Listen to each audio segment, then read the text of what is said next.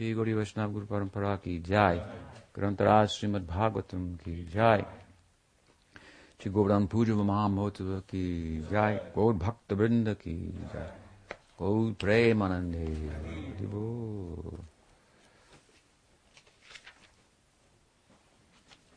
So good morning again, everyone. Nice to be with you.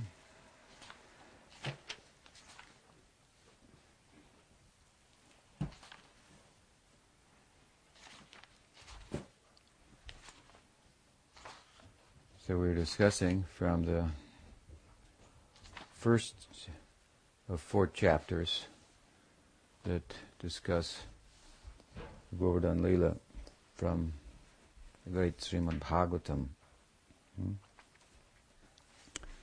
And we're also doing that in the context of the larger discussion that includes Gaur Leela, with some references to the Govardhan Leela. It's generally thought that it is appropriate to enter into the stream of Krishna Leela from the fountain of Gaur Leela. So, as Pujapad Chidamurti used to say, first the giver and then the gift. Sriman Mahaprabhu ki jai. And the gift is Radha Krishna Leela. And again, if we look closely at the gift, we find the giver is there. And so, weaving between these two Leelas of Krishna, his direct Leela and his indirect Leela, Krishna Leela and Gaur Leela. So with regard to the Krishna Leela, in Bhagavatam, there, as I say, are 4 chapters dealing with the Govardhan Leela. There is the establishing of the ontological position of Govardhan on the part of Sri Krishna, and subsequently, in the context of that, the worship of the Govardhan Hill. That is followed by Indra's response to that.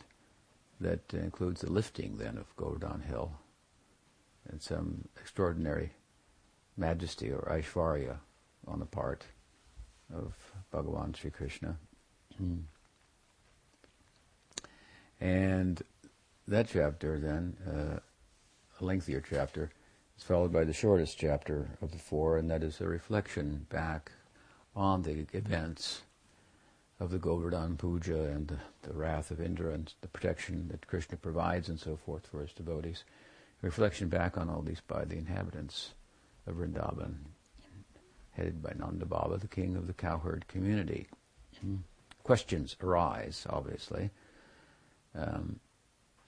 as to the position of Krishna, given what transpired. And then the last of those 4 chapters constitutes the prayers of Indra, the reappearance of Indra in a different spirit this time, his appeal to Krishna,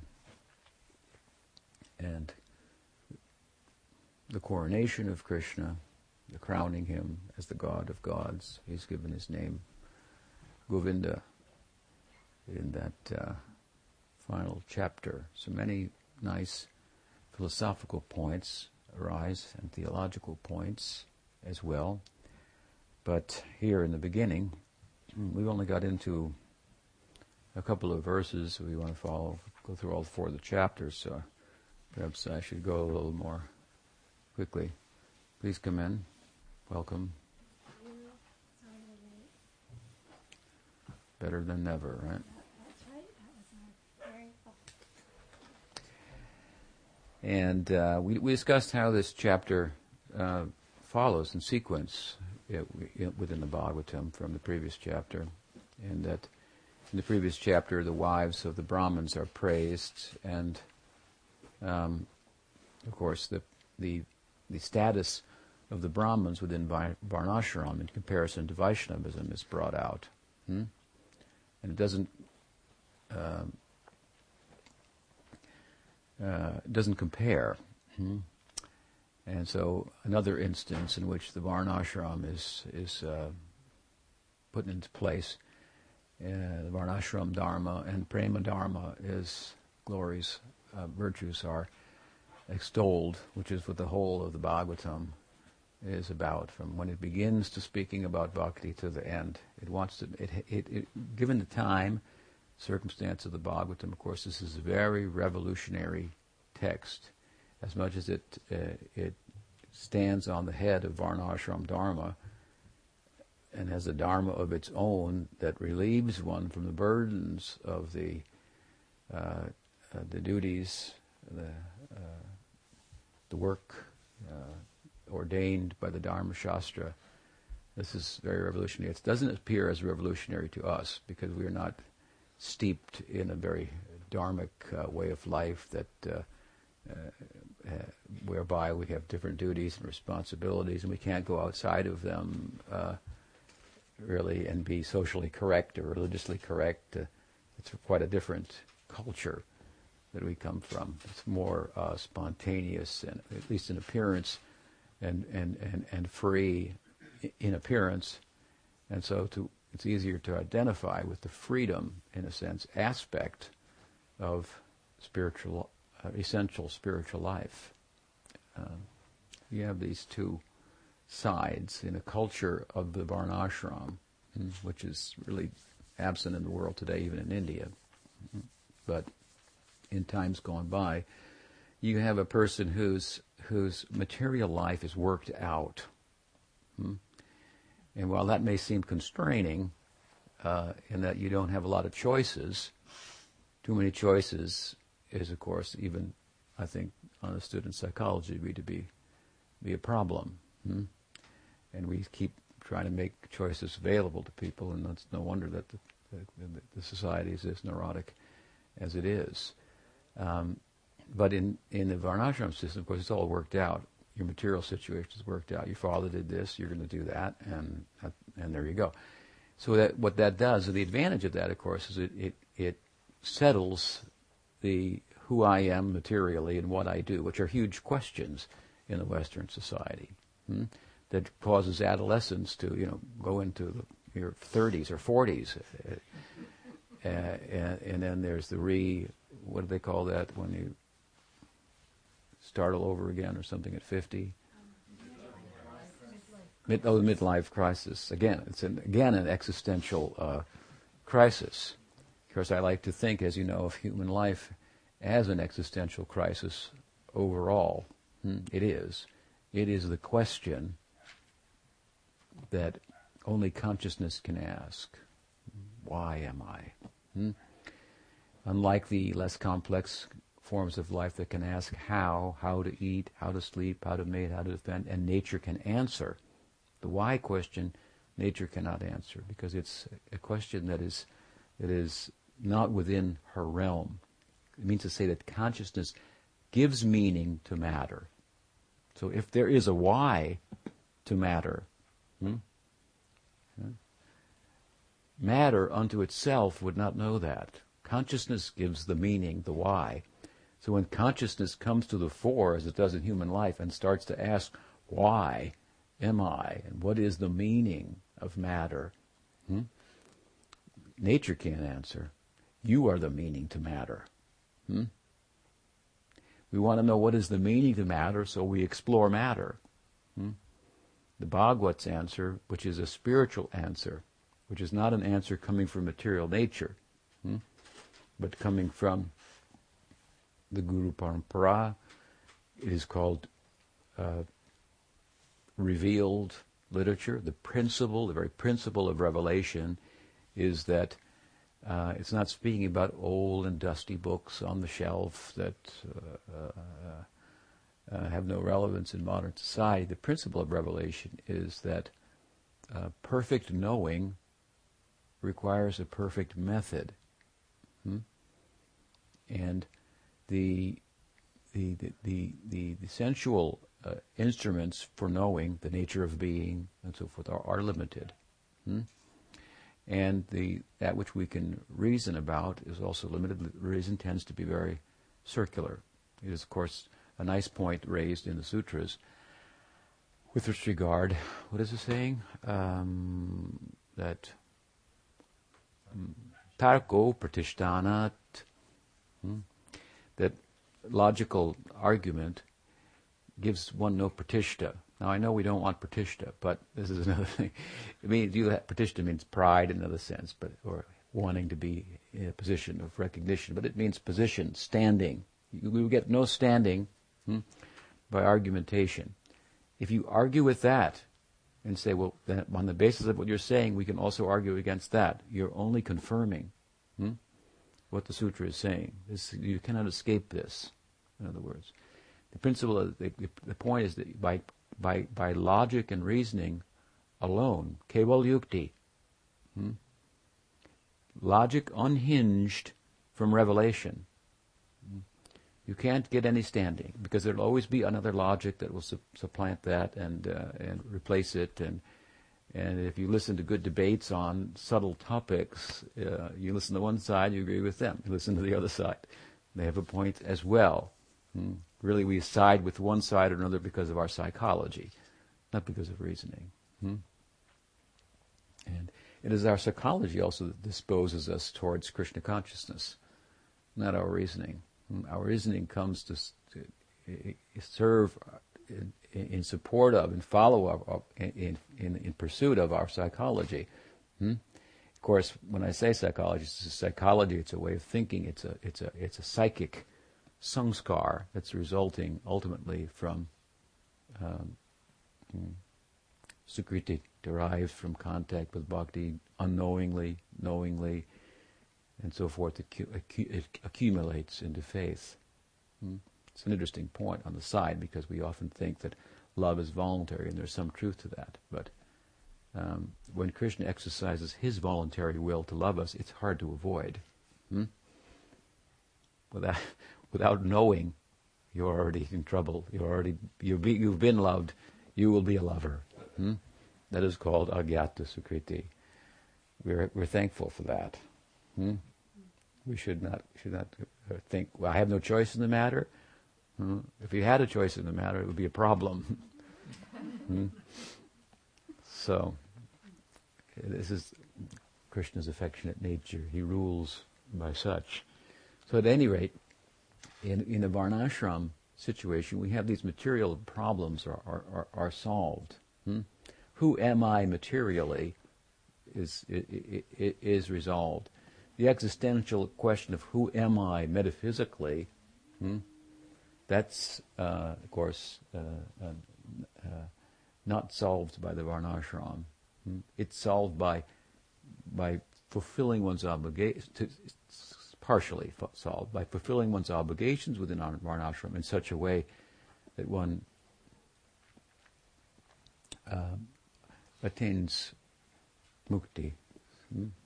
So some kind of, of course, devotional mukti, it's solved, but our God, of course, we are the rag bhaktas. Our God is himself in an existential crisis, so this is very different. And our human life, as I say, is an existential crisis. Why am I, in a metaphysical sense, in Western world, it's why am I or what am I, even materially speaking. That latter question is solved by the varnashram. But the shortcoming of the varnashram, which the Bhagavatam is is working against, the psychology that comes from it, and so forth, that is a little foreign to us, is that when everything is worked out for you and you have your karmic duties that you're supposed to perform, and the reason that you're supposed to perform them is because that's what God wants you to do, and so forth, to then forego them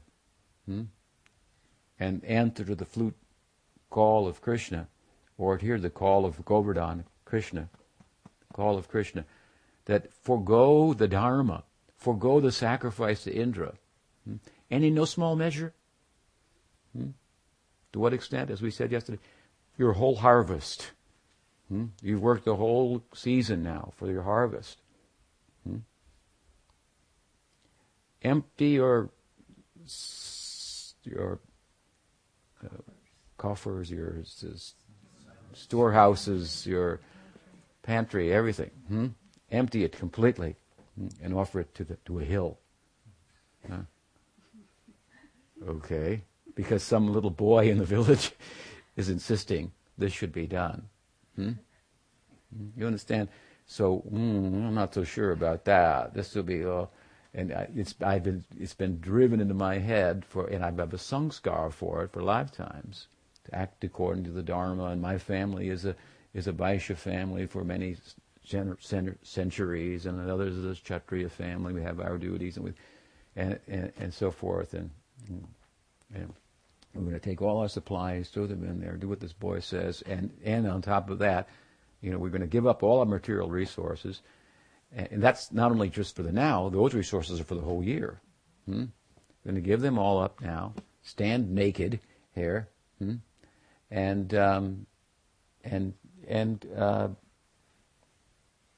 throw our insult Indra. Hmm?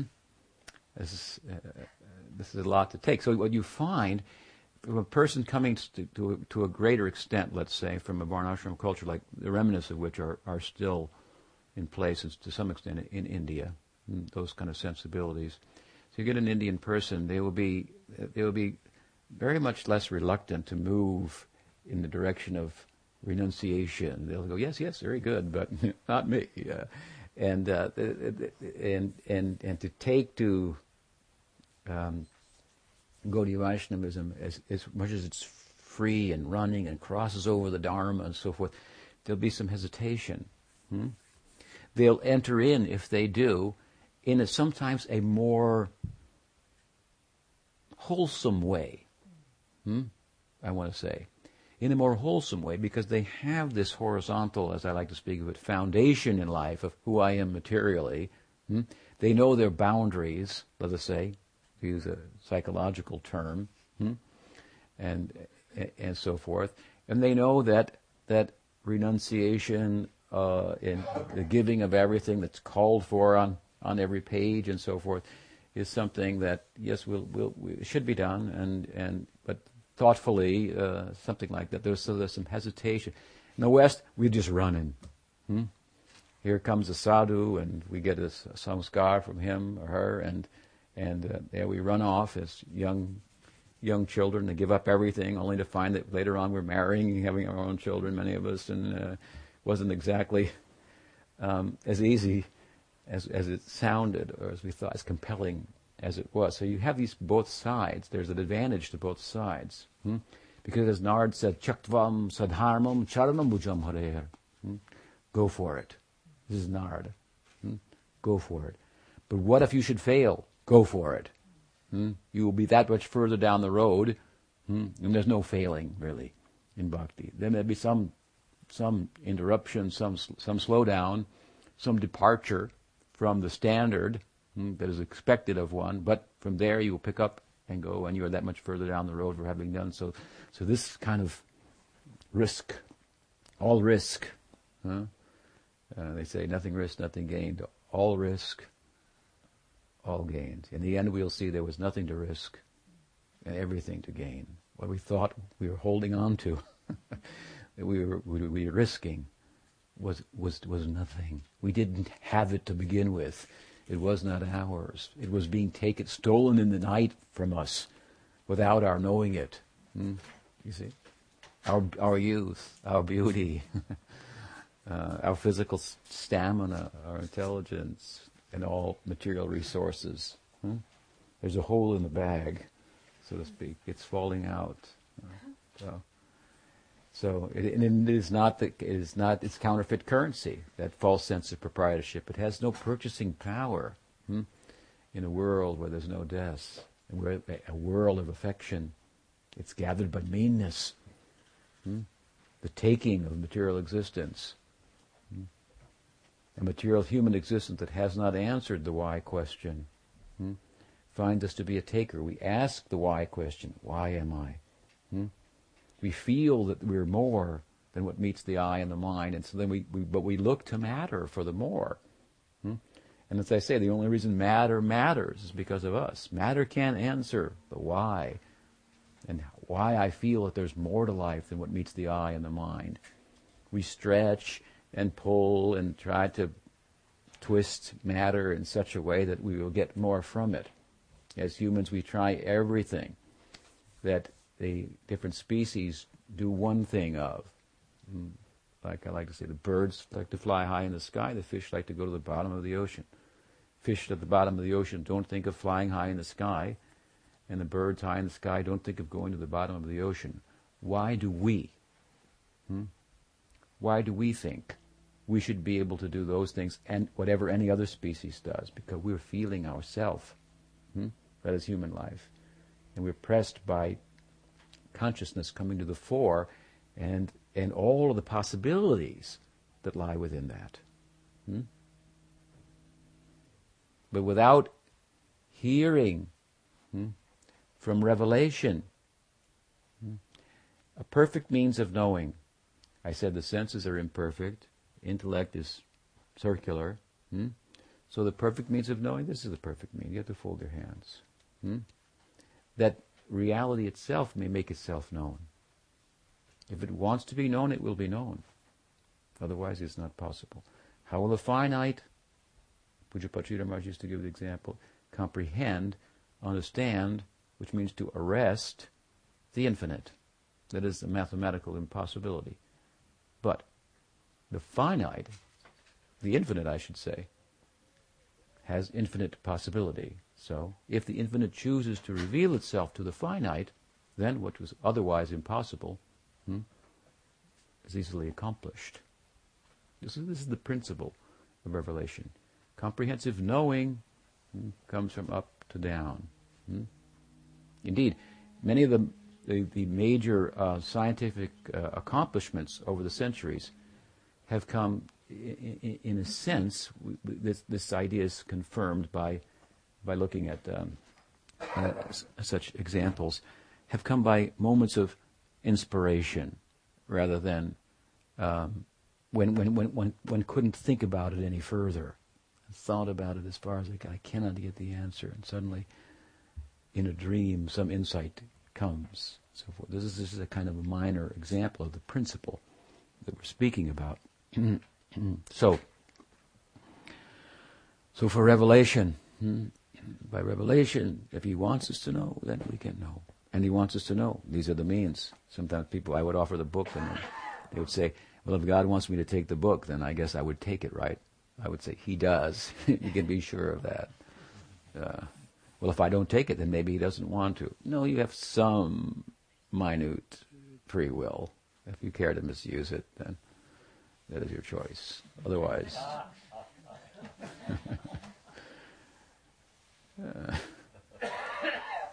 So, you can postpone it, something like that. It'll get you in the long run. He'll catch up to you. He's very affectionate and aggressive in the form of his name. Prabhupada said once, I came to your country as an aggressor. I said, thank you for that. That is very appreciative of that. Namaprabhu is thought to be quite aggressive. Pujapachita Maharaj liked to give the example of the two policemen. I've cited it before in India, having a conversation. One said to the other, it's really a problem that our God is a thief when we're trying to teach people not to steal.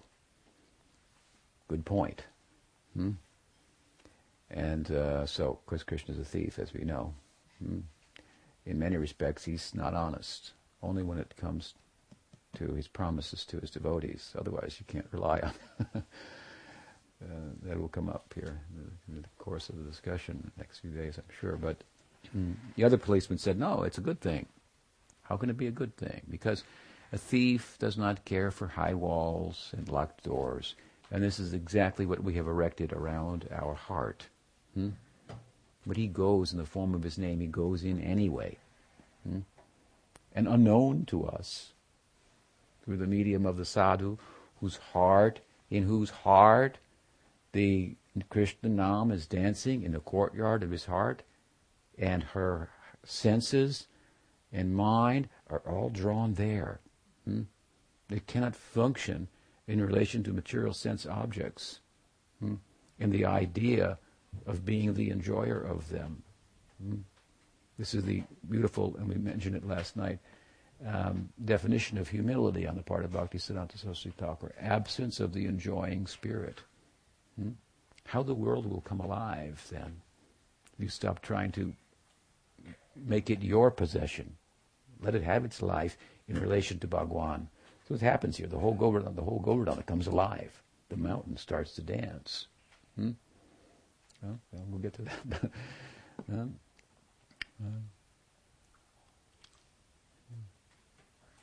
So when the sadhu, when the name, Rupa Goswami gave me a nice verse. Tundavali has it. Tunda.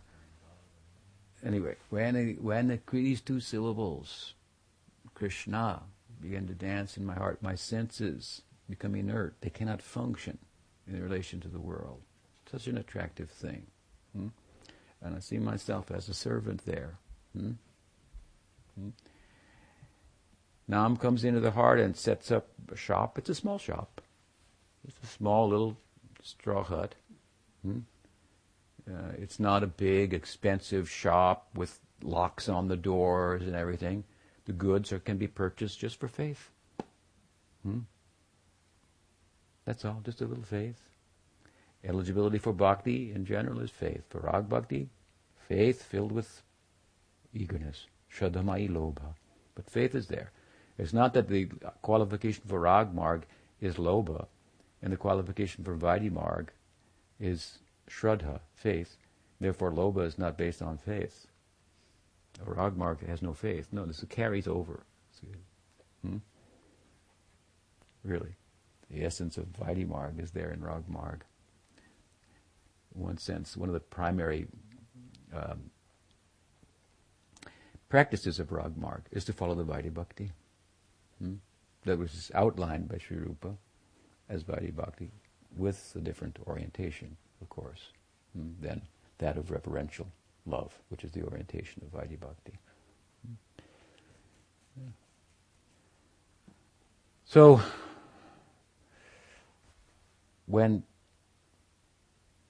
Krishna sets up the shop there, it's a little small place. He's giving out very cheaply just some faith and all.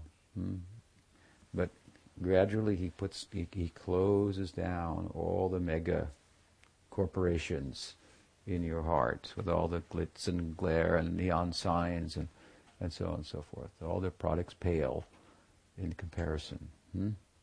So as one stops on the basis of having shopped at the shop of faith, shop of the holy name, and paying the price of faith. The whole development of bhakti is a development of shraddha in one sense. Pujapad Sridhar Maharaj used to like to refer to Goloka and Vaikuntham, planets of faith. Faith is a very tangible thing. It's thought in the modern world to be very kind of abstract and illusory and a departure from reason. Actually, reason becomes meaningful and beautiful when it serves as an attendant to faith. And this is the Shastra Yukti as opposed to Keval Yukti. While Keval Yukti, or reasoning unhinged from Shastra, from revelation, is just kind of repetitive and circular, and you cannot get any position from that. From revelation you can, if you reason about revelation. And how can you reason about the significance and the implication of revelation? By ruchi. Swalpam, ruchir. Sri Rupa says, you have to have little ruchi to do Shastra Yukti. Therefore, first the Guru tells, maybe don't think, just listen. Don't mental speculate, Prabhupada would say. And his disciples would interpret it to mean, don't think. Wrong interpretation. At least in the short term that may work. You know, he came to the shelter of Pujapad Sridhar Maharaj. He said, your Guru Maharaj taught you to stop thinking. We thought, yeah, that's kind of true. He said, now you have to start thinking about all the things that he put in your heart. What the meaning is, what the implication is, and how by that, pursuing that, you will find him again. Where is he now? Where did he come from? Why did he come? What did he teach? What are the implications? Now you have to think spiritually. This is Keval Yukti. Shastra Yukti. Yukti means reasoning. So reasoning tied to revelation. in the modern world, in a general sense, that's what we mean by theology. To reason in a way that supports the argument of the sacred text of Revelation in time and circumstances as they change, the implications and so on and so forth. This actually is the supreme pramana. We think Shastra is the main pramana. Sri Jivan is, what is his commentary on Satsandarbha? Sarvasamvadini. He makes the point, citing from the Purushottam Tantra, that the supreme pramana, that is Shastra Yukti. That means you have the Yukti, you have Shastra, and you have the Yukti. It means you have the Shastra and you have the Sadhu together, who has taste, who can reason about it, in such a way as to land on his or her feet, so to speak. If we're not very well practiced, we can reason about it and end up out of the parameters of what is the Siddhanta. So how to reason about it in such a way as to explore those parameters and the implications and so forth. So your intelligence has a role to play, and it will be useful and meaningful as much as taste for the whole. It's a feeling, Vaishnavism. You get a feeling for it. It's a language. As you start to become fluent in Vaishnavism, so to speak. We want good company, these kind of sadhus. They look in their heart, and they can't function in relation to the rest of the world. Krishnanam is dancing there, in the courtyard of the heart, and for this they need some help. Rupa says, I've got one tongue and two ears. They cannot do justice to the nectar of these two syllables, Krishna. That's why I need some help. I need your ears and your ears and your tongues. And so in this way, the group will grow.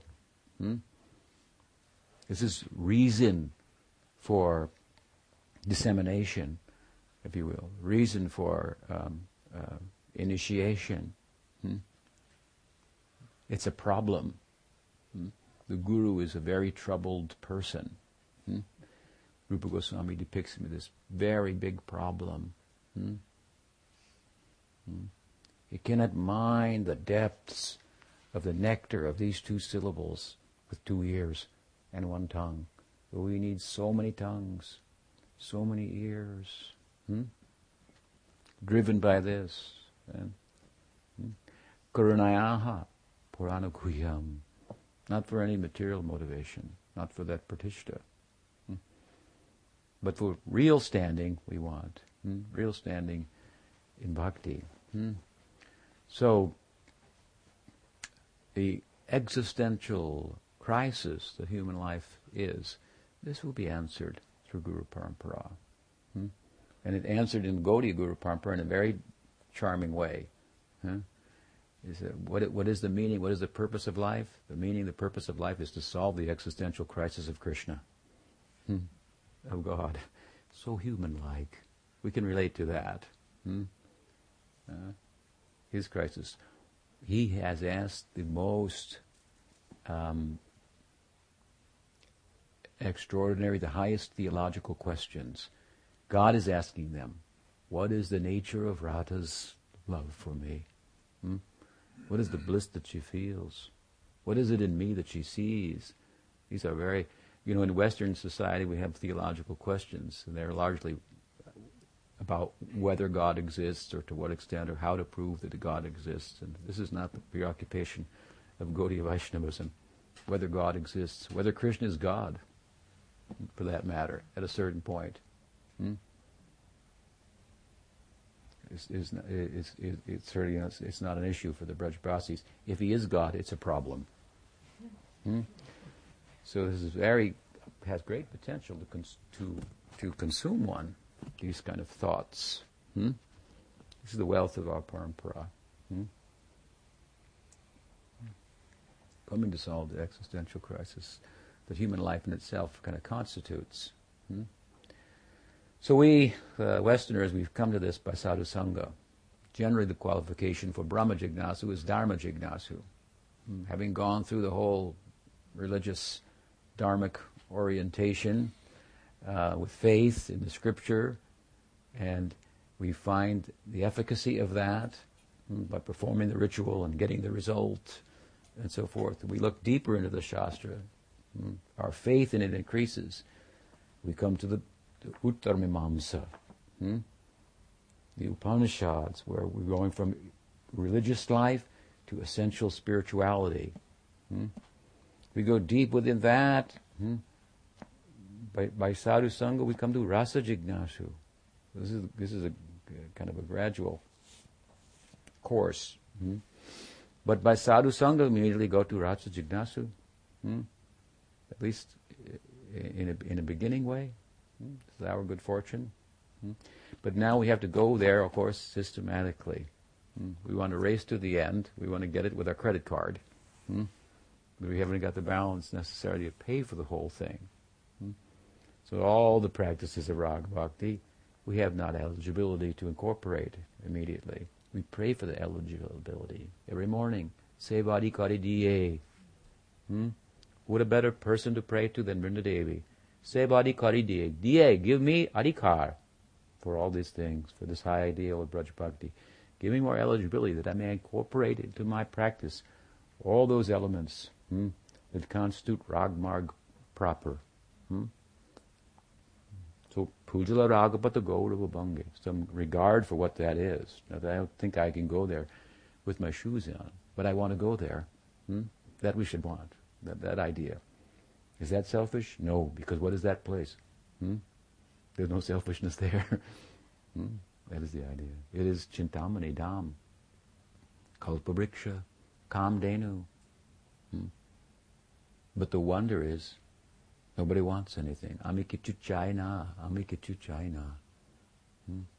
Except for Krishna, Krishna's association, Krishna's pleasure. Now, this is the Bhagavad Marg.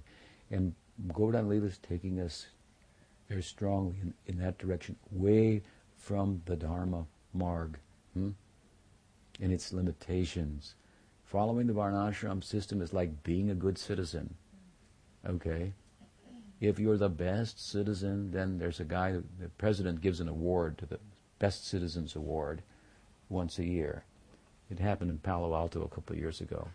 Some guy, I happen to be in the area and hear about it. Best citizen.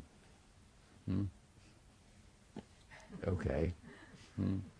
You follow the laws, God's pleased with you. Okay, you can become a Brahma, do it for 100 lives, become a Brahma. Yes, it's boring, as idea. Not attractive to Krishna.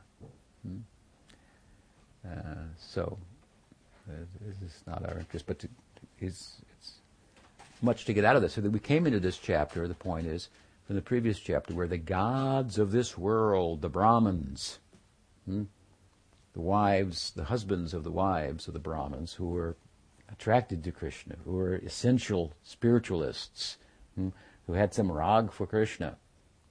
Their husbands were good Brahmins. They had no interest in such, no understanding of such a path. Ordinarily, they're thought to be who the wives should follow, and I say the gods of the earth. They were rejected. Now the God in heaven is being rejected as well. He's covering the whole ground here. Okay, maybe that, but what about Indra, the chief? So, no. Bring him on, Krishna. I got a problem with that guy. As we know, his problem was early on in his life. He felt abused by his mother because there were no maidservants around, all being engaged in the preparation for the Indra Yajna. Milk boiling over on the stove. She put him down from suckling her breast to tend to the milk. Then, if that's not bad enough, he thought. Of course, she's doing Tadiya Seva. We know that is, she made the right choice. She used her intelligence to choose what is the best way to serve Krishna directly, or to serve that which is dear to Krishna. That special milk from special cows that would graze on special grasses, all prepared just to try to keep him at home, so that he wouldn't go to the neighbors and steal. She did the Tadiya Seva. She put him down. That's a little traumatic. But what followed, he went then, okay, fine, I'll get my own milk. And he went into the storehouse and broke the butter pot and distributing it to the monkeys, and everywhere on the ghee is on the floor and so forth. And she comes with a stick. Now your mother's coming. Mother chases child, infant with stick, ties him up in the backyard. This is a newsworthy event. Mother ties child to mortar and leans over him with a stick. Neighbors watch. Enjoy. Celebration. What kind of place is this? She pulled the ribbon from her hair and tried to bind him.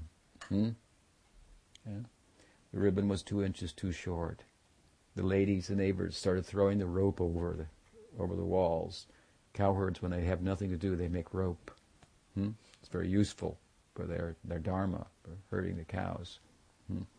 They're throwing the rope over, and she's adding the rope. Of course, it's 2 inches too short, 2 inches too short, 2 inches too short. This is such Veda. Krishna was not getting fatter and fatter and fatter. He was staying the same size, medium size. And that size is unlimited. He's local and universal. He's immanent and he's transcendent at the same time. His form is everywhere. Everything is in his form. This is difficult to understand. And his form is on the altar. Everything is in Golok. And more. All the Varnashram is in there. All the Vaidhi Bhakti is there. Liberation is there. They all have their place. Nanda Maharaj is worshipping the Shaligram at home, as I said, offering artik, but his mind is somewhere else, running after Krishna. The social structure for the Leela is Varnashram. Their Vaidhi Bhaktas, and also, we use Baladev's term, they are, what did they say? Swanishta. Things like householders who officially follow the Varnashram, but their interest is bhakti. They do it to set a good example, something like that. We cannot take the Varnashram structure and import that here and think now we've exported the essence of Goloka.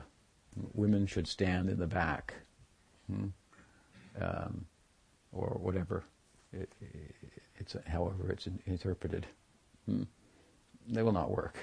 We have to import the bhava from there, and whatever will work here to make that possible, even if it means overriding the Varnashram, no problem. Chaitanya Mahaprabhu set this example again and again and again. So, everything there, land of affection, Krishna's form everywhere and local, and she could not tie him up. Of course, ultimately he agreed. He let her tie him up. He was tied with her affection, and when that time came, the ribbon was enough. The ribbon was enough to tie him. But afterwards, of course,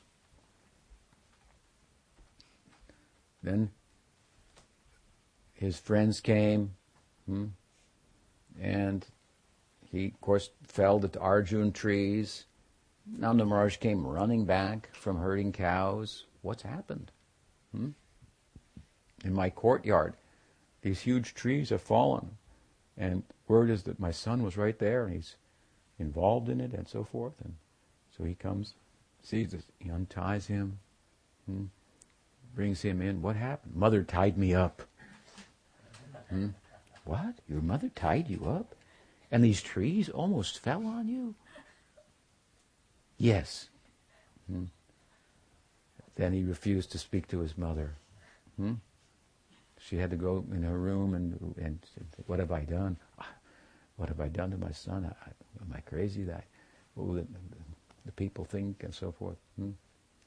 Nanda Maharaj understood the situation better over time. He said, maybe go see her. No, I won't see her. What will you do for milk? I will go with you. I will drink from the cows.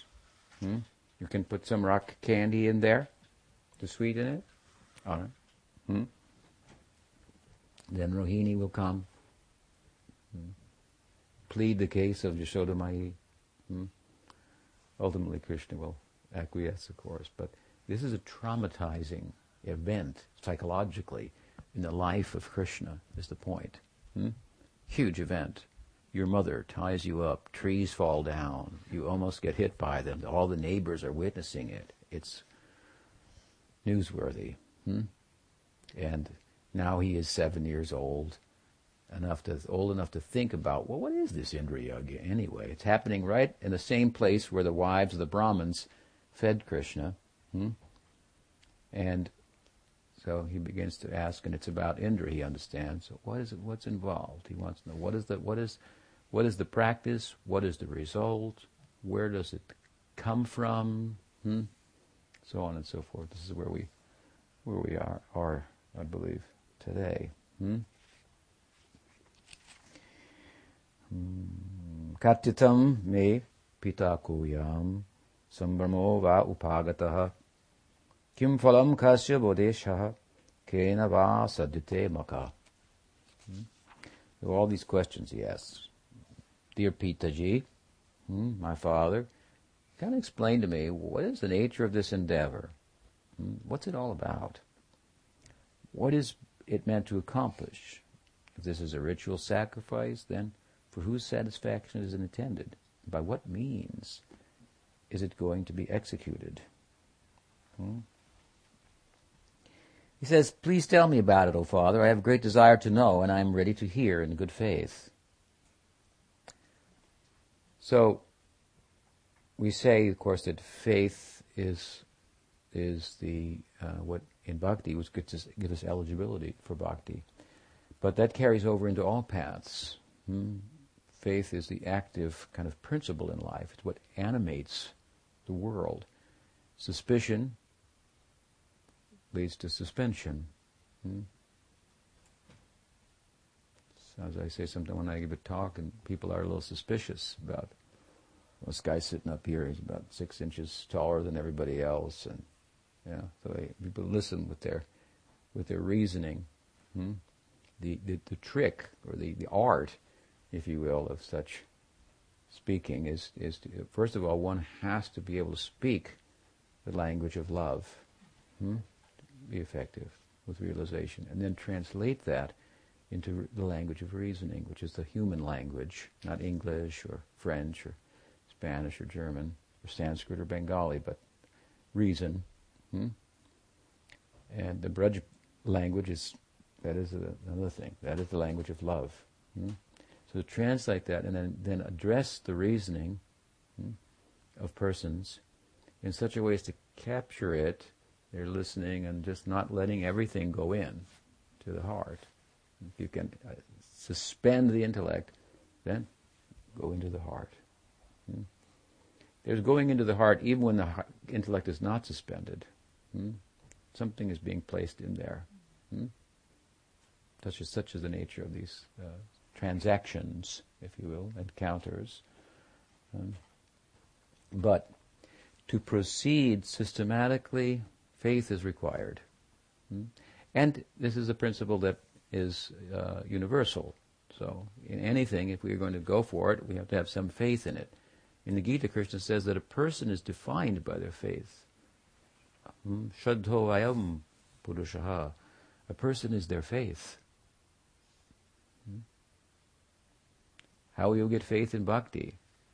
We have to associate with someone who has such faith. It will be contagious. They will share that. We heard about the faith of Madhavendra Puri, and all the people just said, well, he believes it. He believes it so much that There's the idea that, well, if you at least you believe in what you're doing. People say that, right? Well, at least he believes in what he's doing, even though it's completely wrong. Hmm? That is a statement which speaks as to the virtue of faith. Hmm? Without faith, you can't do. You're frozen. You can't do anything. Hmm? It's not, as I said, it's not this absence of reason as we speak about it. Hmm? It really picks up where reason leaves off, and it is the very animating principle of material existence. Hmm?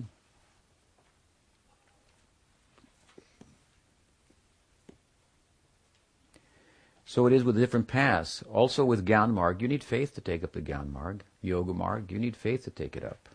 The Dharma Marg, you need faith. But you need faith plus. Hmm? For Gyan Marg, you need faith plus pure heart, for example. Same thing with Yoga Marg. Hmm? Celibacy, for example, is the prerequisite, as mentioned in the Yoga Sutras, as mentioned in the 6th chapter of Gita, where Astanga Yoga and mixed with Bhakti is discussed. Hmm? But Bhakti, by contrast, faith alone. Hmm? You can go, no other qualification. It means faith is divine. Hmm? Hmm? It comes in different modes, of course, the Gita says. Faith in Krishna is divine. He doesn't bring that up directly in the Gita. In the Gita, he speaks of three modes of faith: Guna, Rajas, Tamas, and Sattva. Hmm? The latter, Sattva, being based on Shastra. Bhagavatam, of course, in the Uddhava Gita, he gives four. And faith in me, that is transcendental. Hmm? So this comes from Guru Parampara. If we have this, without any other material qualification, or any spiritual qualification, or religious qualification, purity of heart, for example, you can take to Bhakti. Hmm? Krishna says here, I have desire to know what this is all about, and I ask you in good faith. Hmm? I'm approaching I have faith in you, that you know what you're doing, and I ask you, please explain it to me. Hmm? Faith is of different types, of course, in Bhakti, as is explained also by Rupa Goswami. I should mention that. Hmm? For Adhikari, for eligibility for Bhakti, there's Komal Shraddha, tender faith, there's firm faith, and then spiritually well-reasoned faith. Shastra Nipun, Shastra Yukta, who can do these things. Hmm? So, this means, of course, Bhakti Shastra. Hmm?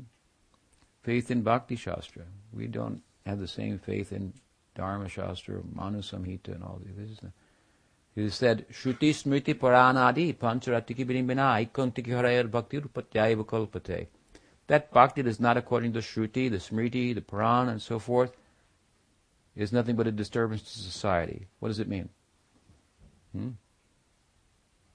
Does it mean if your Bhakti does not follow the Manu Samhita, it is a disturbance to the society? No, it doesn't mean that. Shruti, Smriti, Puranadi. Shruti, Smriti, Purana. Hmm? These are different types of texts. Hmm? What is the beauty of the Bhagavad? All of them are present there. Shruti Saram Ekam. It is the essence of the Shruti. It speaks in all the languages. The Veda speaks like a father, like a king. Do this. Don't do that. Hmm? The Puranas speak like a friend. Let me tell you a story. Hey, let's take a walk. Hmm? Something like that. I want to tell you something. Once upon a time, this happened, and that happened, and there's a lesson to be learned from that. Hmm? I thought I'd share it with you. Hmm? This is how the Puranas speak. And the Kavya speaks like a lover. Hmm? And Bhagavatam has all these voices. Hmm? It has the voice of the Shruti. It has the voice of Smriti Puranam. It is Amalam Puranam. Yad Vaishnavanam Priyam. It is the spotless Purana. And it is the spotless Pramana. It is Amalam Puranam, Amalam Pramanam. Our whole orbit with regard to revelation is centered on Srimad Bhagavatam. All the texts of the Goswamis are developing, playing off of that, and so on and so forth. This is the center. Of course, Jiva Goswami made a strong point in his Tattvasandarbha with regard to the central position of the Bhagavad, which the text itself makes the case for. The mature realization of Vyasa and so forth. So, as Sri Jiva Goswami explains in his commentary on Sri Rupa's Bhakti Rasamrita Sindhu, this verse, Shruti Smriti Paranadi, if you don't follow the bhakti that doesn't follow all these things, is a disturbance to society, refers to the extent to which these are all represented in the bhakti marg. In other words, devotion that is not following the scriptures of the bhakti marg, that is a disturbance to society. The further, I should mention, way in which Sri Rupa intended the verse, other than Sri Jiva's explanation for the devotees, is that devotion to Buddha is not bhakti, because Buddha rejects the scriptures. And so there is a class of people that have the devotion. There's a devotional sect within Buddhism. Maybe there's more than one devotion to the Buddha. It looks like bhakti but it rejects the shastra, the revelation. Therefore, he says it's a disturbance to society. But refining that, of course, and applying it to devotees, and it's an important point because I've seen many devotees say, "Well, you know, you have to follow the Manu Samhita. It says this." Of course, they only pick the things that they like to advocate there. Not the whole thing. And if your bhakti is not if you're doing bhakti but you don't do that, then no. This is again, we're stepping on the head of the Dharma Shastra here. Indra is he's the God, the chief of heaven. That's the fullest measure of the efficacy of the Dharma Marg to attain heaven, to become an Indra or to become a Brahma. Let us say 100 lifetimes of adherence to Varnashram. Krishna's throwing it out the window here. He wants to know about what is this that you're doing? Faithfully I'm approaching. What is it all about? Our faith in bhakti means we should want to know what it is about. We should approach a teacher in good faith.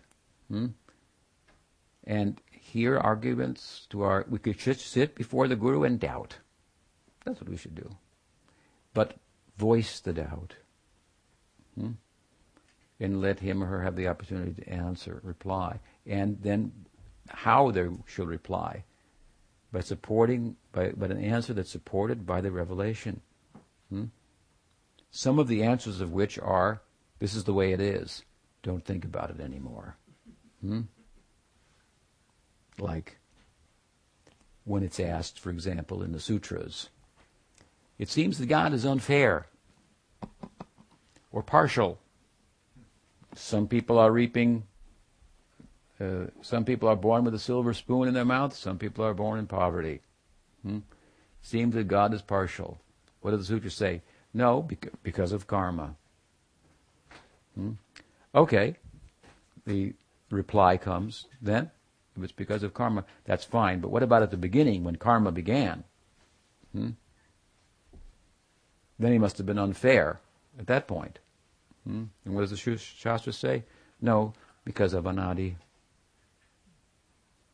Next adhikaran goes to the next subject.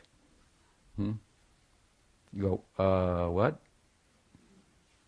Stop thinking there. It'll be anadi. Little bit beyond thinking. Of course, the next section it goes is slightly connected. I'm talking Baladev's commentary on Govindabhasha. Slightly connected. But God seems partial to his devotees. That's another thing. Sutras, that's another thing.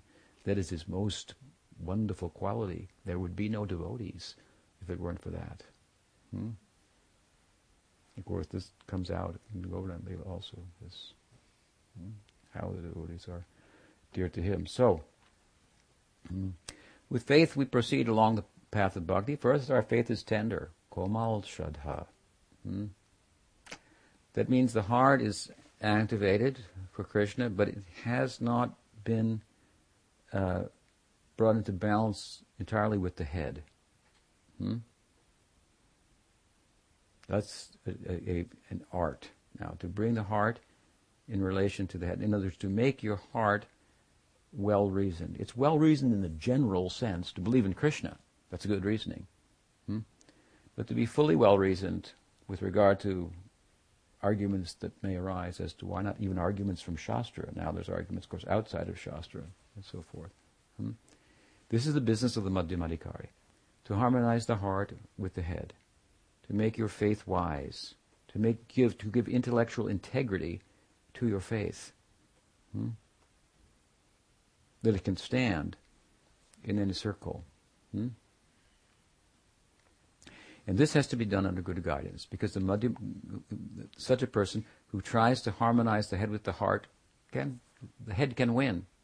You can lose your heart. Do you understand? Because intelligence is not the way for going there.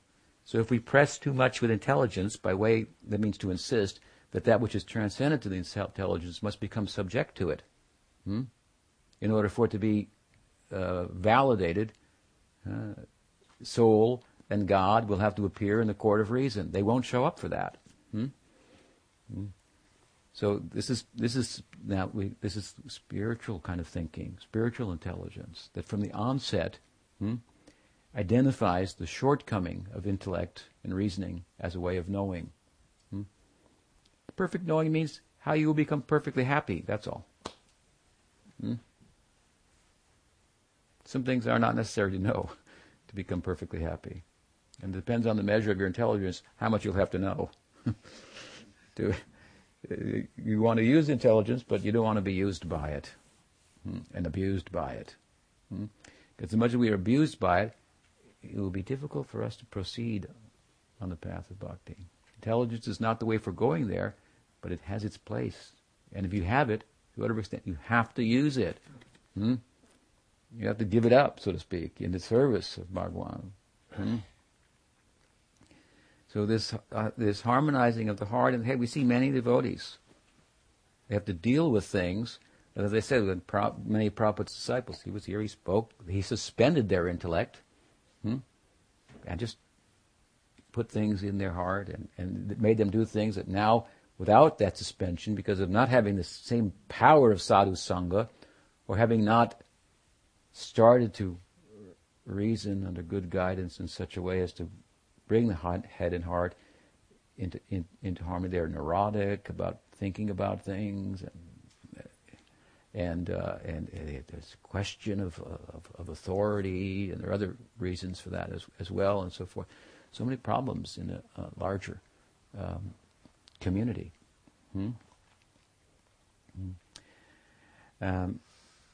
It's obvious. This task is necessary, and it's not it's not always it doesn't feel like fun at first, because certain conclusions that you've harbored for a long time, you see, they were provisional. They were provisional. They worked for a certain time, and they're not working anymore. And so this is the way of progress, Pujapad Sridhar Maharaj like to tell us, is acceptance and elimination. Acceptance and elimination. Some things will have to be accepted at a certain point to go forward. Later, they will be eliminated. Other things will be accepted. It's the way the teaching is given also. Okay? So this is not an excuse for not thinking here. It is a problem. As I said, you have existential crisis. Why am I... can't answer these questions, and then we come to Gaudiya Vaishnava. They're all answered. Oh, good. All the questions are answered. We feel like that because of our psychology, because of our Sukriti. They're all answered. So now I was really troubled. I wanted to know the meaning of life. Now I know the meaning, so I just get on with my life. Forget the meaning. And I can just repeat it when I need to. See, I know the meaning. I'm really somebody.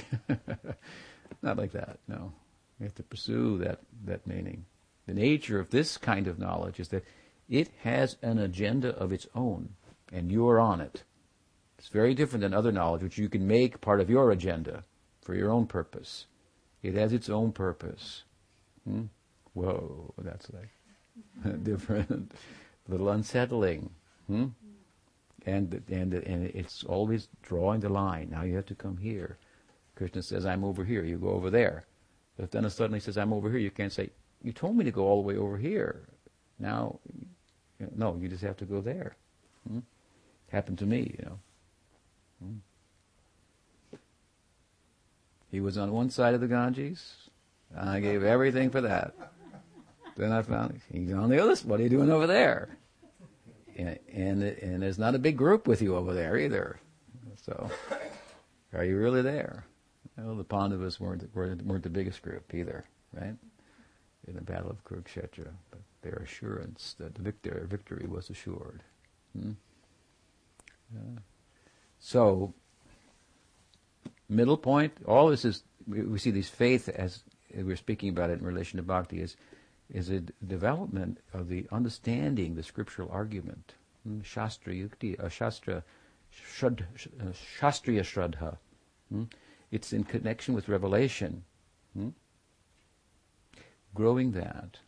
If you take metal, steel, and you put it in the fire, and you pull it out, it just before it melts, it becomes stronger. This is what we have to do with our faith. And that's what sadhusanga is about. Sadhusanga does not come to just say, everything's right, everything's fine, I don't know anything, Prabhupada knows everything, all glories to Prabhupada. That is not sadhusanga. No. That is not my experience of Prabhupada's sangha. He told me about four-headed people, thousand-armed people. I had to think about that. What is that all about? Yeah.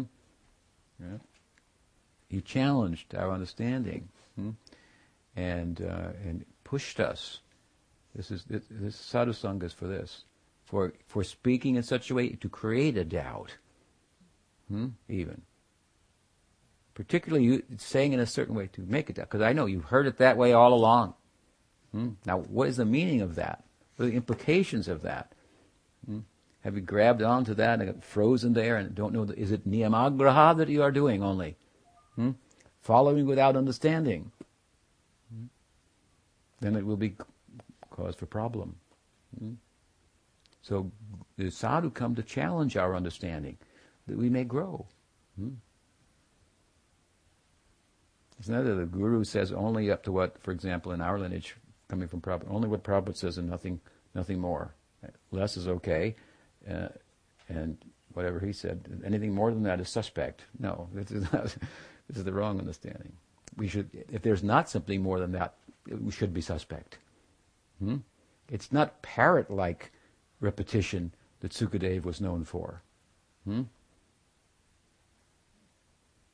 He was named after the parrot not because of that quality of the parrot that it just repeats.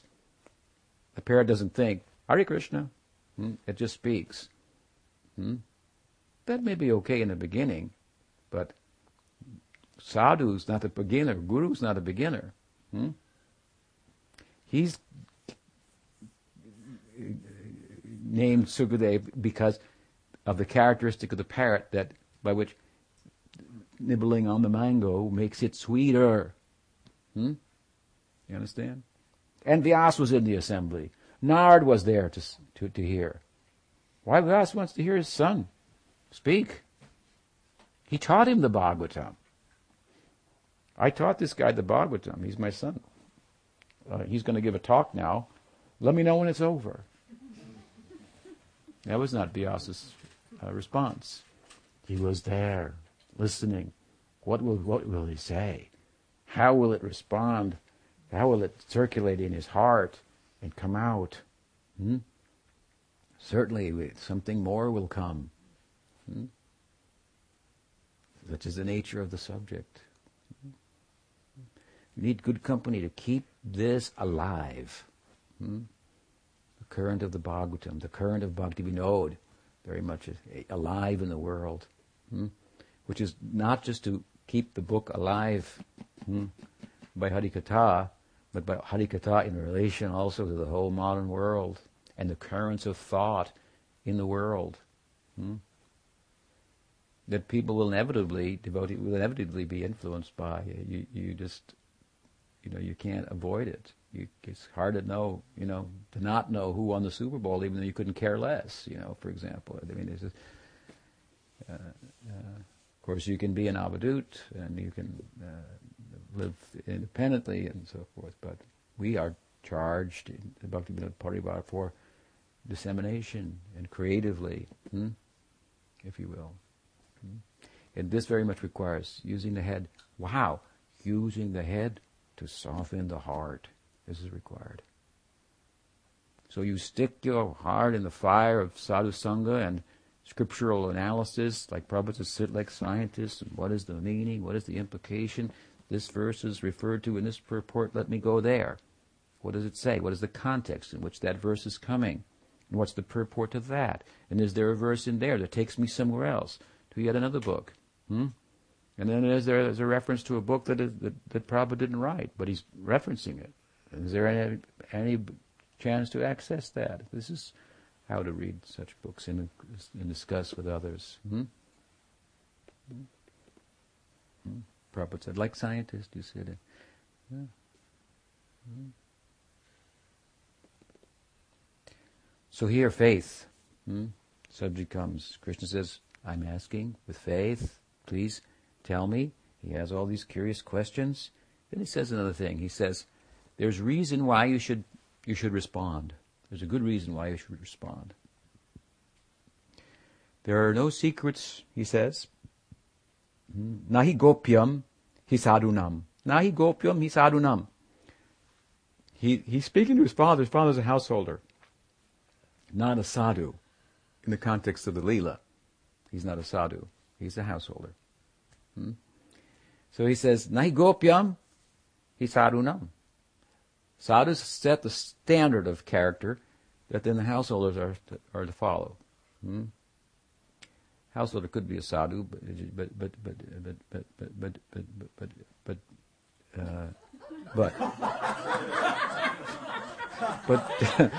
generally, but not in the Braj Leela. That's what I want to say. Not in the Braj Leela. All the householders, they're more than sadhus there.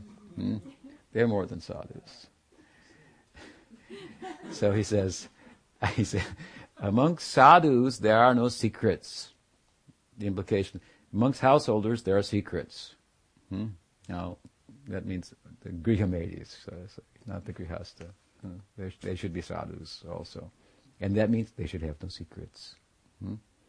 Nothing to hide. Generally, householder life means I have something to hide. I'm hiding in my own house. And I'm locking the door. And I have a little room for Krishna. Close the doors. And every now and then open it up. Okay. And I close the doors and act differently. Open the doors, I act one way.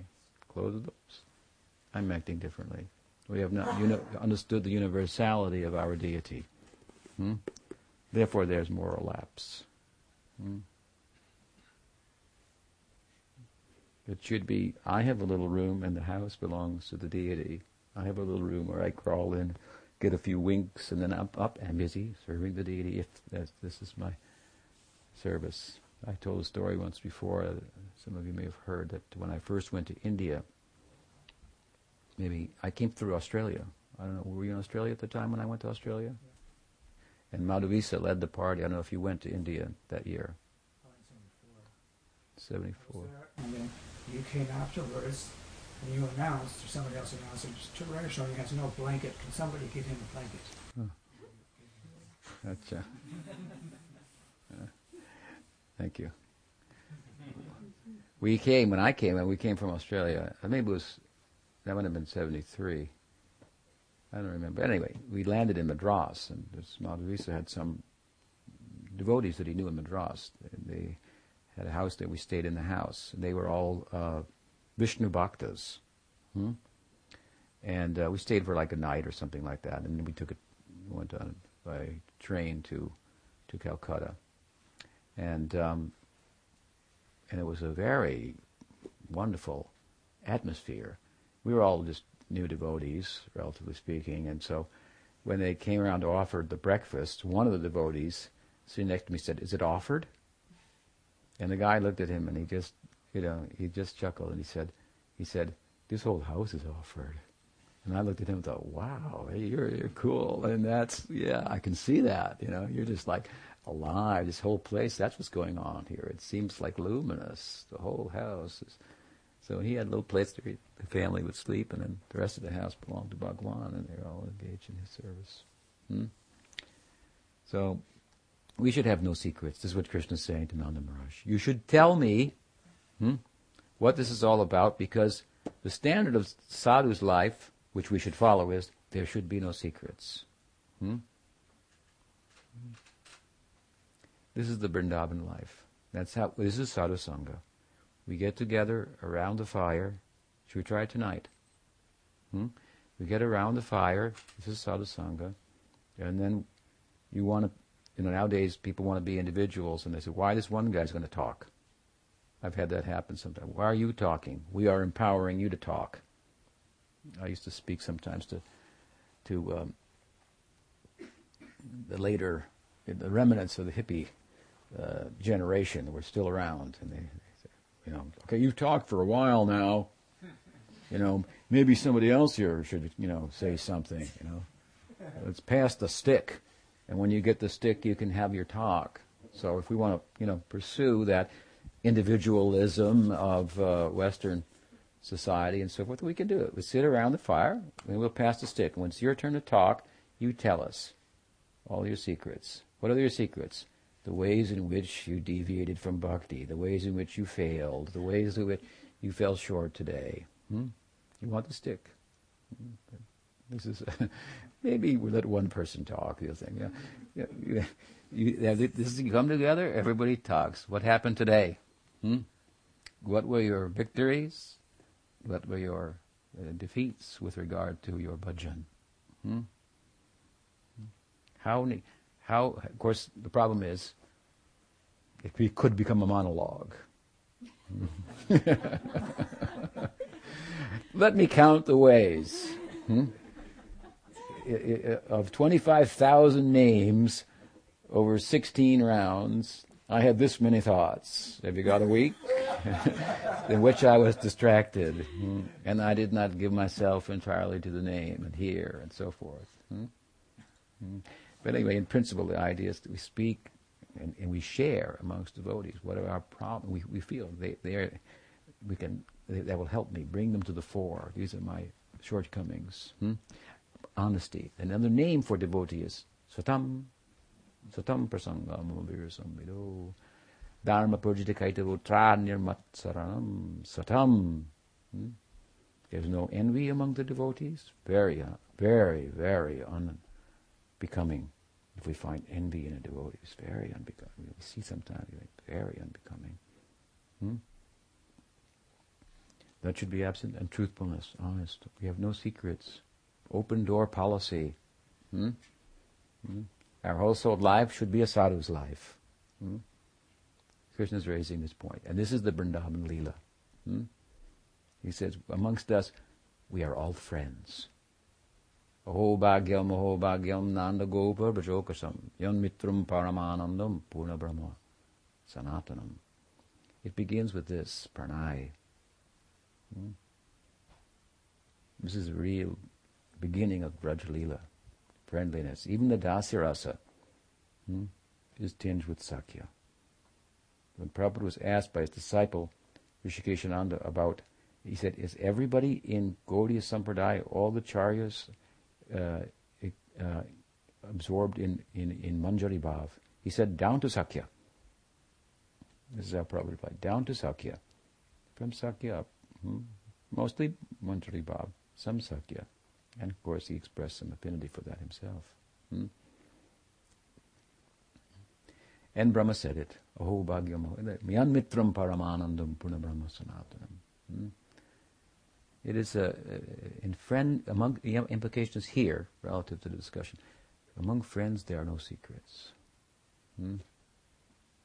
So he makes a good case with different types of speech. Later Indra will speak about that, apparently in a negative way. These are qualities of speech, actually. They're relative to his age and to really they're qualities that are peculiar to, or of great interest in Sakya-rasa.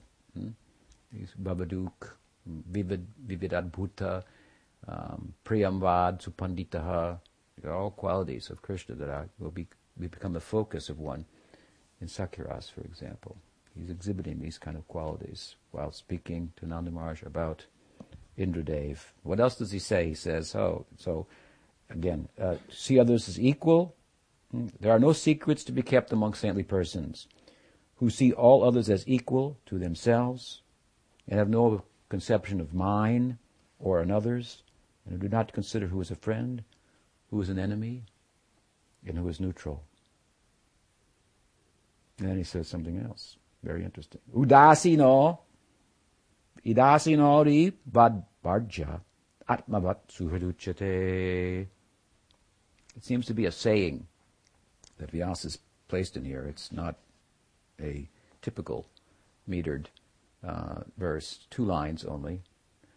He says, one who is neutral is to be avoided like an enemy, but a friend should be considered like one's own self. Very nice point.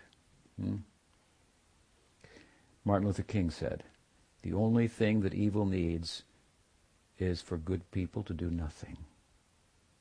You understand? Don't be a part of that. That is my strong recommendation. I'm not a party to that. Don't be a party to that. If good people do nothing and say, give it some time. King said also, it's always the right time to do the right thing. Do it now. If you understand it is wrong, and with regard to bhakti, in the movement of bhakti, in the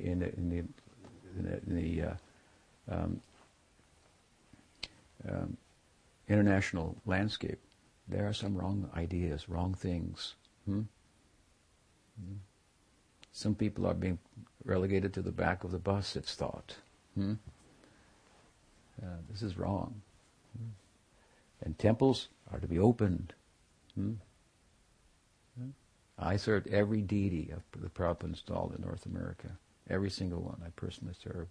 To be not allowed in any one of those temples.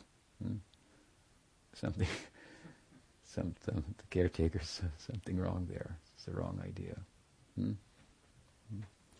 We should not, this is not me personally, but this is a principle. This is holding back the flow of spiritual progress for the community. The community has to grow beyond this. These things are wrong. This thinking is wrong. This mine, in the name of Prabhupada, this is Prabhupada's. This is not. These people are not Prabhupada's people. What is the understanding of that? What does it mean to be a Prabhupada person? This has gone on for 30 years almost. 30 years ago I left because of that. That kind of thinking. So he says that this is on a practical level. Don't be neutral to this when you see that kind of Vaishnava parad, misrepresentation. We are not calling for sectarianism. We're calling it again when we say they're wrong. People think, let's not say anybody's wrong because they're all devotees, and let's not be sectarian. No, what we're saying is wrong is sectarianism. What we're saying is wrong. Do you understand? That's the point we're making. It's the sectarianism that's wrong. That Bhaktivinoda Thakur said was the 11th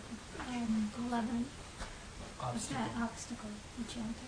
11th obstacle for chanting, and also something else, I think in his Bhagavad speech. It's problematic anyway.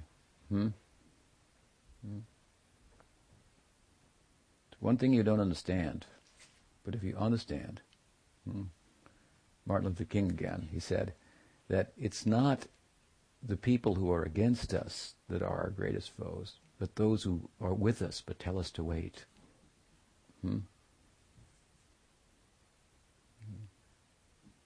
Oh, and there are good people there too. Yeah, we know that.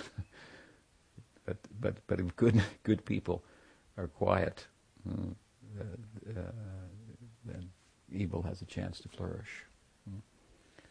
So we should. And Bhagavatam calls for on a revolutionary spirit. It's not for just keeping the status quo. That's not the standard of Bhagavatam at all. It's crossing the whole. It's just like I said. I mean, at the time, this is absolutely revolutionary. The whole Varnashram. This is the Govardhan Leela. It's just again. It's coming up. It comes from the first canto on again and again and again. Here it's played out over 4 chapters, and that won't be the only place. The whole Rasa Leela is about that, as well as any other higher things. This is the point here. This is not a point of high theology. This is the difference between the body and the soul, the substance and the form. If you don't understand that, who cares for your books that you're writing about rasa and this and that sort of thing? Maybe some good information, but what is the realization? Do you understand? If you've mistaken the form for the substance. And what is chastity? Let us talk about it. What is chastity to Prabhupada? What is the chastity of Radha? Apparently, she's unchaste. There's an appearance. In the highest form of chastity, there may be an appearance of being unchaste.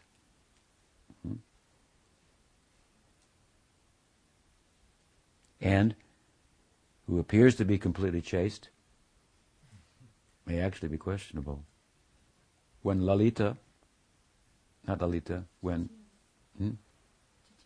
Jatila was asked, "Why don't you fetch the pot, the water from the Jamuna?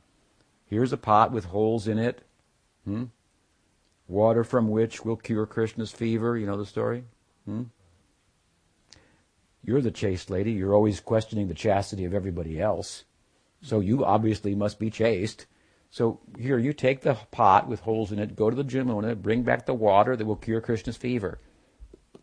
She said, I don't believe in that Ayurvedic doctor that's given that prescription. No, that's impossible. The doctor said, "No, I'm quite correct. Why don't we ask that lady right there? I think she can do it. That girl, bring her out.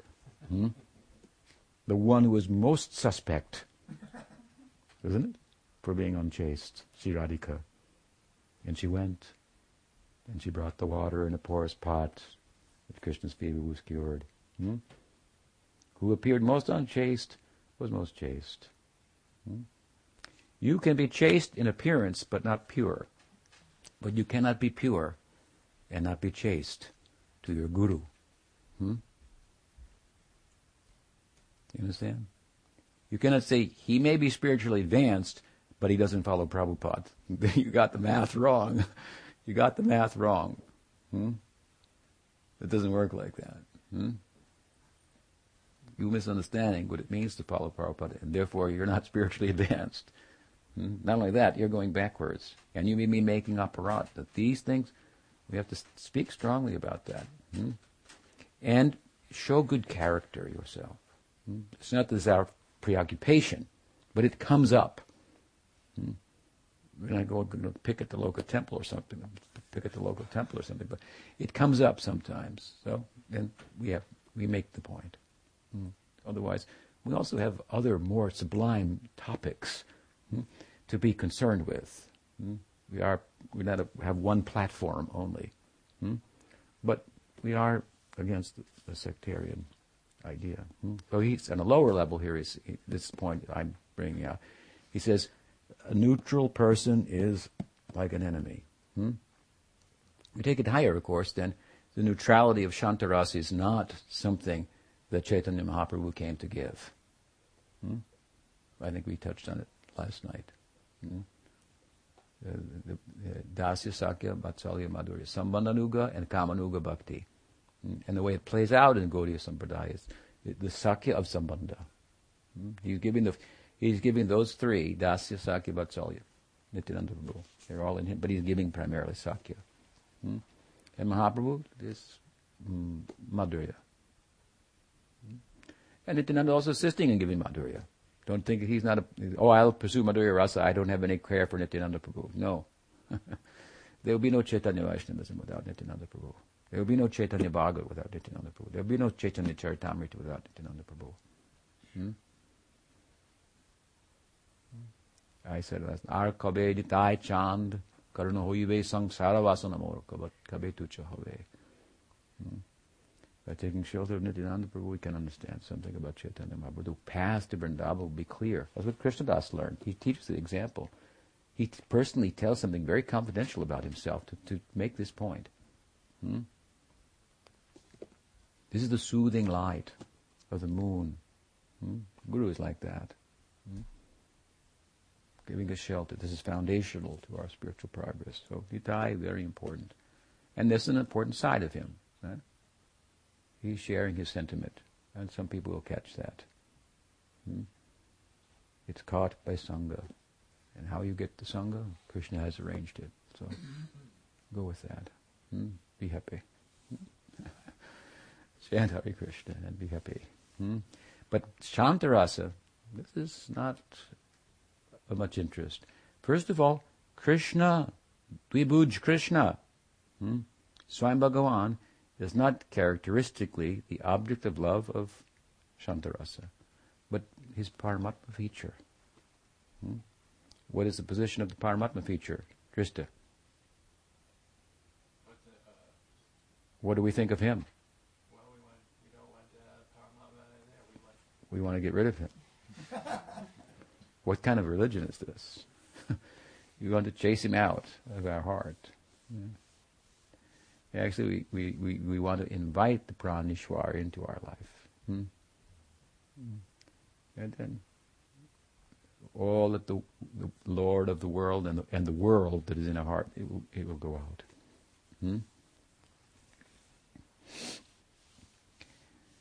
So, the Vishayalambana, the object of love of Shantarasa, this is a forearm feature of Bhagavan, Paramatma. You can attain this by Yogamishra Bhakti. The famous Krishnanamacharya of South India, who's the father or guru of Iyengar and Pattabhi Joyce, both, who have different conceptions of what the goal of Yoga Sutra is. One, Paramatma Suja, the other, at least his father. Is it his father? No. Or teacher. Iyengar, father? Guru. Anyway, his guru said. Iyengar's guru. That the goal of Yogam is Vakuntam. That means Shantarasa. You cannot get Dasyarasa by yoga sadhana. But by yoga sadhana mixed with bhakti, you can get Shantarasa. This is a far distance, then, from Vrindavan Bhakti, Braj Bhakti. Mahaprabhu would not come to give that. And the sthayi of Shantarasa is, Rupa Goswami says, some people do not consider Shanta a rasa. I do, but at the same time, the sthayi means fixed. Like you love someone, you love your son as your son. It's fixed. It's not going to change. It shouldn't change. You're going to start to love him like a lover or something. That would be weird, and that just shows that the material sthayi is not sthayi. It happens sometimes, but fixed. It will never change. Uddhava came to Vrindavan, sent by Krishna. He's Shastravit, so sent a learned person to teach the people of Braj. So it appears. Send a learned person who's Shastravit to learn that which is beyond the Shastra. This Vrindavan Leela. Shruti bir bimbrigyam, beyond the Shruti. What did Rupa say about Nam and Namastakam? Nikila Shruti Apiratna Molyam. All these sayings of the Shruti, Aham Brahmasmi, Tattvamasi, these like jewels of light, they're all shining to shed light on one sound, two syllables, Krishna. What nectar you can get from that. Kampashu Pulakaraya, all these transformations of ecstasy that constitute the life of Vrindavan.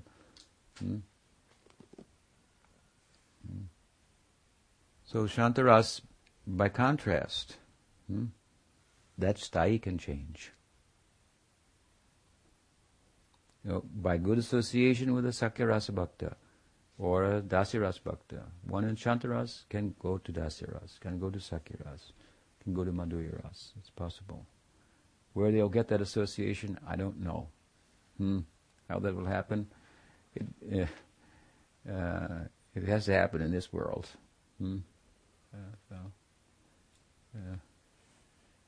So the nature of, in other words, the implication of it is that sthai, neutral Shantaras is just beyond being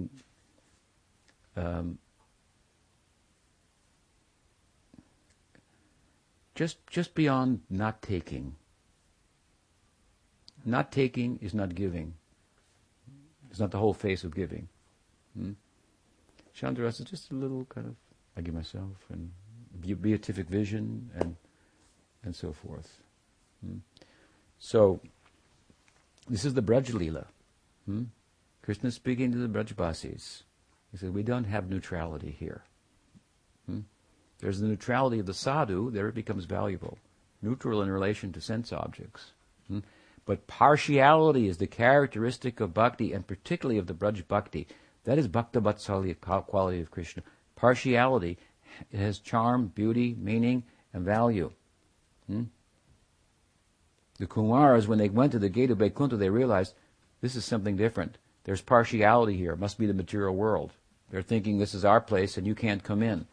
When Narayan came to the door and said, what have I done? How have I offended you? They realized these gatekeepers, Narayan sees them as himself. This is different here. There's partiality here, but it has its place. There's Ram Bhakti, there's Krishna Bhakti, there's Narayan Bhakti. This partiality now takes on a positive characteristic, connotation, whereas in the material world it's a problem. So this Braj Bhakti, it means it is really love, just like you really love your lover. And so you really love, for example, in Manjari Bhav, you really want to serve Radhika. You do not want to take even yogurt offered by a gopi from the village of Chandravali. Raghunath Das said, I will not. What village are you coming from? Oh, Sakistali. Oh, never mind. I'm not hungry. This is a high thing. This kind of partiality, the Braj is full of this. So, with that, we'll end our discussion for the day. Any question? Yes? There was a situation many, many years ago with Srila Prabhupada in New York where there was some offense being made to the deities there, and pretty serious offenses. And some of the devotees took the position of remaining quiet and just praying about having it rectified. And some devotees took the position of going and telling Srila Prabhupada that this was going on. And so when it was exposed, the devotees were asking Srila Prabhupada, well, what about these devotees who didn't do anything, who didn't come to you? And Srila Prabhupada said that both, he condoned both approaches, that the devotees were, just depending on Krishna to rectify the situation versus the devotees. So I'm sort of thinking that people have different natures. They have you learned this from me, the point you're making. Yeah. Okay. I'm sure I did everything I know. So so each people have these different natures. Some people are very, it's natural for them to be revolutionaries and to take charge of things and, you know, make a stand. And others, they have more of a very backward kind of, even Sridhar Maharaj, you know, there was, I mean, there's an example where he was more of a harmonizer and trying to, so anyway. Yeah, I get the point. Yeah. Prabhupada was very generous with his disciples. But it's true, there are different dispositions. But I think that in the way I'm speaking about it, given the measure of the issue and so forth, that those who have that kind of I don't want to say timidity, but because that has a pejorative kind of connotation, but aren't that revolutionary and so forth? They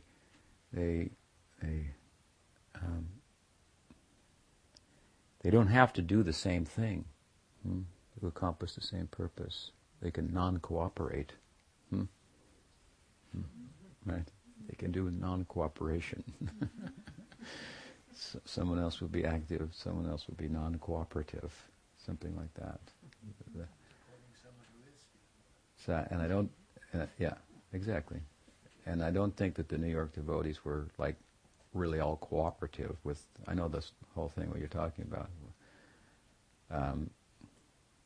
And because they were not cooperative, then some people also felt the courage to speak up when certain things were being ordered from the takeout instead of the prasadam, and somebody said, "Well, wait a minute, I thought this was out of bounds." You know what we're talking about? Yeah, the Leela of Prabhupada. What was that lady's name? Taitreya or something? That's the whole story. Somebody don't know. Anyway, they were non-cooperative also at a certain point, and that gave the courage for some people to speak out, although they themselves were timid to speak. Ramaswar had a real problem with that. He was the one who asked Prabhupada, some of these people, they didn't stand up. It was his nature. So Prabhupada's also answering according to his nature that, and sometimes their tact is required and so forth. The problem I'm talking about has been going on for like 30 years, so it's like, it's pretty clear.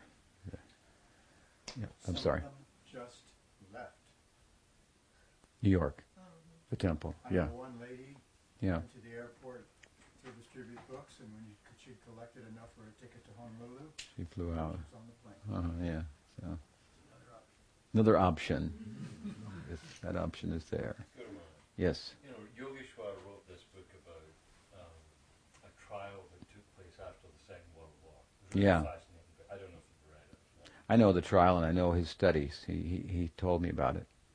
But there was an interesting point that prosecutor made. This was an American. This was the famous, what's it called? Nuremberg. No, it wasn't Nuremberg. This was Auschwitz. Nuremberg was a high profile. This was the other trial. Okay, yeah. Nobody knows about where most of it. This man, he got something like 250 death sentence prosecutions against Nazis. But almost every single Nazi who was tried in this had the same excuse. I was following orders. And his point was that it's not good enough to say that I was following orders in order to be, dissociated from this. So I was thinking in the same way. Yeah. I'm doing my service. But there's something wrong. Right. I'm following the committee. Yeah. Yes? What happens, let's say that we see there's something wrong and we speak up, but then our friends, our so-called friends, get disturbed and they don't want what they're doing. They're just stirring something, and they just be here, and they don't want to associate with you. Well, actually, we left. You make new friends. You said find your group and just stay there with I like minded people, I guess. Yeah. And what, there's still that side to me. You know, there's some, my friends, I used to do some service there with these people. What do they think now? What does she like think? Well, you know, you have to know that what you're doing is right, and know that people will catch up to you in due course. That's just a fact. Don't wait for everybody. Huh? You may be alone for. Peter Marsh said, "I was alone for most of my life, but at least I had the facility to speak the truth. What was on my mind, so that was comforting. What's more comforting? Friends and not being able to speak your mind, or being able to speak your mind and no friends. The latter he chose, and we were happy for that. And in the end, he had so many friends too. So many people came. So I think that is, if you understand it, you cannot wait for everybody else to understand it, to act on it. The sooner you act on it, because actions speak louder than words. As soon as you act on it, to the extent that you do, in due course, that will serve as the greatest impetus for others to actually follow and understand what you're saying. It's just like the same thing when you joined Krishna consciousness. I mean, you know, you had your family and friends. Were they going to go with you and join the temple? No. Well, you made a choice. What was right, and you did it. And they didn't, maybe they thought you were wrong. And after a while, they think, well, you know, she's my daughter, I guess. She's happy. And then they have, all of a sudden, there's like a little bit of a teachable moment. And then you can, then they think, yeah, Krishna consciousness is not bad. Next thing you know, they're telling their friends, yeah, my daughter's a Hare Krishna, but it's good, you know. So, your own, when you're speaking to an audience and they're not, you know, appreciating, they don't want to hear it, then you find another audience. You know? And this is how we progress. Swajatiya, snigdasya, swajatiya. You should associate with persons who are affectionate and like-minded. Then you will thrive in that company. What else? Rudrani. Well, I would like to make a comment on something that you said toward the beginning of the lecture, which is about reading literatures. And this is from the Bhagavatam, first canto, second chapter, text 12. The actual verse reads in the translation, the seriously inquisitive student or sage, well equipped with knowledge and deduction, realizes that absolute truth by rendering devotional service in terms of what he has heard in the Vedanta Sutra. Krishna sends you this purport. And then at the end of the purport, Prabhupada comments, a sincere devotee must therefore, therefore be prepared to hear the Vedic literature, like the Upanishads, Vedanta, and other literatures left by the previous authorities or Goswamis for the benefit of his progress. And then he makes a very interesting line. Without hearing such literatures, one cannot make actual progress. Jai, Srila Prabhupada ki Jai, confirmed. It's a famous verse. Can you say the Sanskrit for us? Yes. 1 to 12. Oh, 12 verses? That, no. 1 to 12. Yeah, 1 to 2. Tat Shradana Munayo.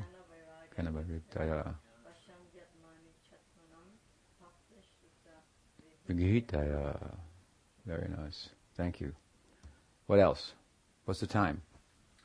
12:30. Oh, you're late. It's time for Artik. My question is, why are you not at Artik? So please, let's begin Artik, and maybe Gurnishta, is he here? He can lead us in Artik or Chidahari. Grantara Srimad Bhagavat ki jai. Govardhan Puja Mahamotsava ki jai. Gaur Bhakta Vrinda ki jai. Gaur Premanande.